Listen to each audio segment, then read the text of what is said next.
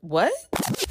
Hey y'all. So if you are back, that means that you have completed season one. Hopefully you guys loved it and that is why you're back because you're trying to get some more. So there was a lot of ups and downs in season one, a whole bunch of drama. We got introduced to Royaal, Pablo, and Ari. Yeah, it's a lot. We're just gonna leave it at that. Anyways, I know y'all are ready for season two. Super excited to bring it to you guys today. So let's do it. Let's jump into it. We ain't gonna waste time. So without further ado, this is season two, episode one.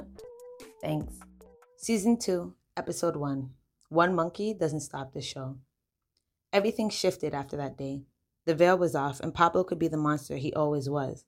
I didn't realize how much he never treated me like his bitch until he started treating me like his bitch. I hated him, and he knew that and didn't care, which was scary because it left him in a position of power. I was the only emotionally invested one. It had been two and a half months, and I had the condo, my money, and some more of my sanity back. Pablo lived with Ari, of course. I guess they're playing house. I don't know, and I don't care. But he comes every few weeks to pick up the money like clockwork and he always flirts. Sometimes when he's feeling spiteful, he comes right after his haircut, looking real good. I told you, a fucking monster. But paying off the charge is more for my peace of mind than it is about his control. Once this is paid, he'll have nothing and no reason to be disturbing my life anymore. I had to charge it to the game before I let it tax my peace of mind. Because this money comes and goes, man. But your sanity and peace, just can't put a price on that. I was mentally preparing myself to see him earlier, because today was collecting day, and I usually find a way to somehow look casually cute. But today, I was running a little behind.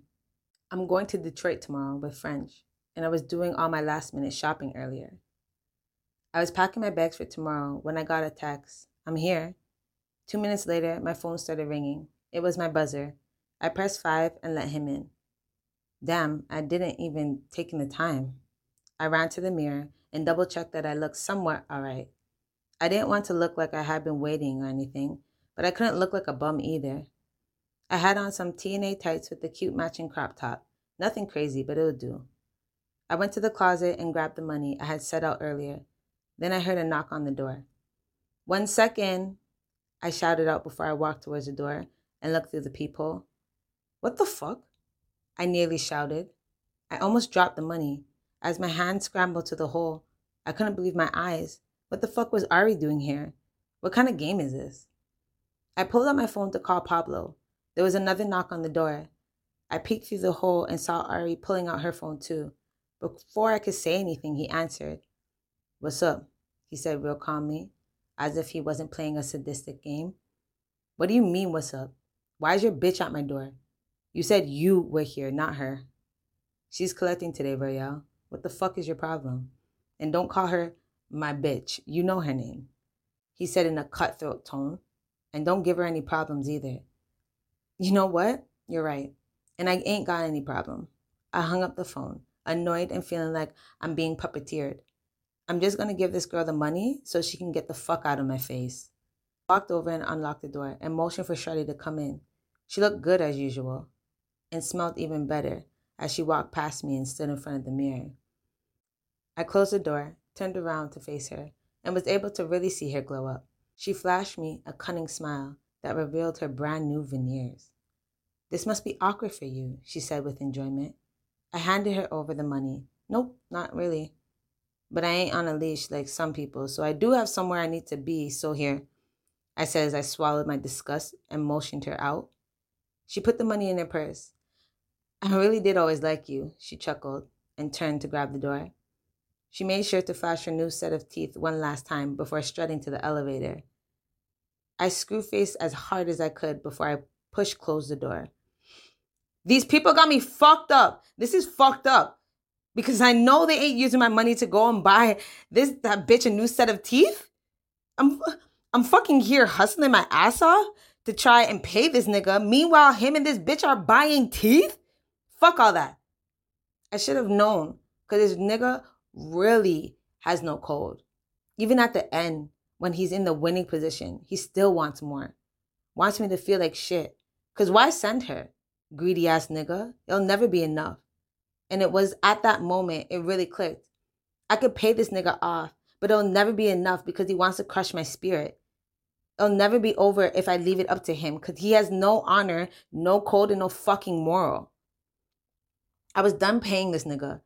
It's fucked up how, even though he didn't have the physical hold on me, he still had the mental bondage.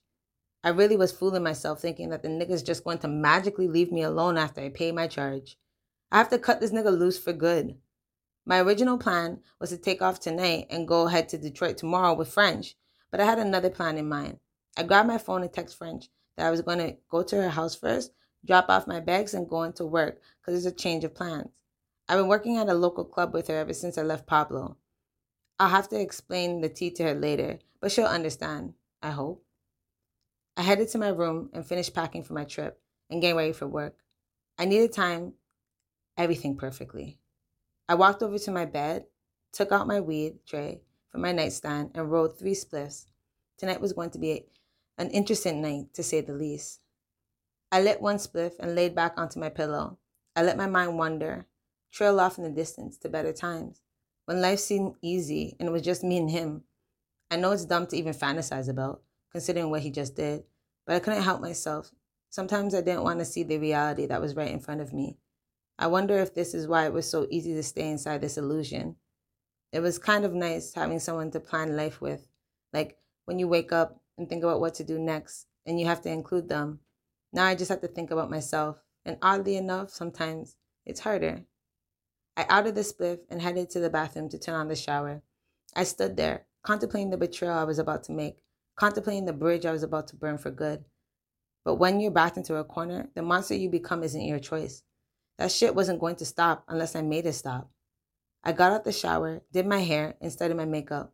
My hands were sweating, thinking about what I was going to do tonight. I took my time with my makeup, accentuating my almond eyes, high cheekbones, and full lips.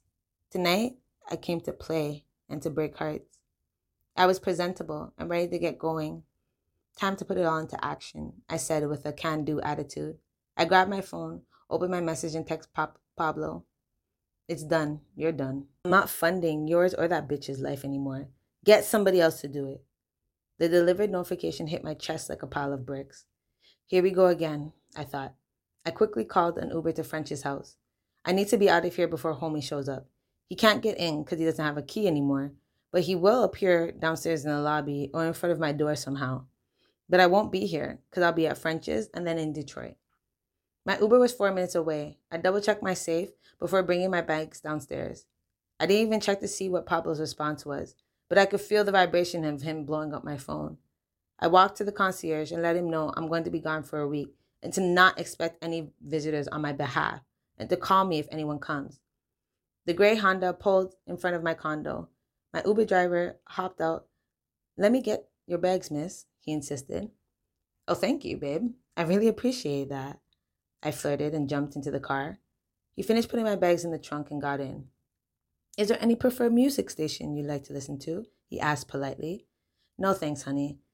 I'm actually in my head right now, sorry. You can put on anything, to be honest. I'm not even sure what song was playing in the background. As I began reading Pablo's text, he was pissed, calling me all sorts of names, talking about how he's pulling up on me. I hope he does so Paul can deny him entry. I didn't even bother replying back or answering his 10 calls. I was back in the power position, and I wasn't going to lose it this time. The ride was quick. I text French, I'm here, boo. And of course, she was quick to reply back. So, buzz, bitch? Girl, I have 14 bags. Come down here and help me, lol. I text back as the Uber driver took my stuff out of the trunk. Thank you. Definitely five stars, I said before he smiled, nodded his head, and got back into his car and drove off. It wasn't long before French came down and was turning the corner in front of the concierge desk. She was so effort- effortlessly pretty and magical. She was wearing a black silk robe and fuzzy slides, with her hair in a disheveled bun, but yet somehow still managed to look like an off duty model. Bonjour, baby, she said as she threw the door open for me. Oh my gosh, you weren't joking about being a bag lady, bitch, she teased. I grabbed my bags and waddled past her into the lobby. So you're trying to make my home your home? We laughed as she grabbed me for a hug. It was rare to find genuine people in the game. I wasn't letting go of French anytime soon. She grabbed some of my bags for me and started walking towards her elevators. I like what you did with the place, I joked, acting like I ha- wasn't here just last week. She pressed the elevator button and placed down the bags. Oh, I added the young shopping lad for balance. It really gets the pl- people going, you know? I'm glad you noticed, she smirked.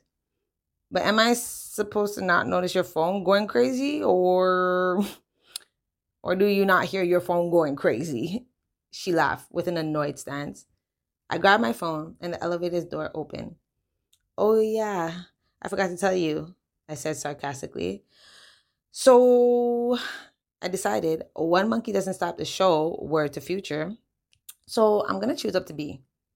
I said, rushing the words out of my mouth like hot lava.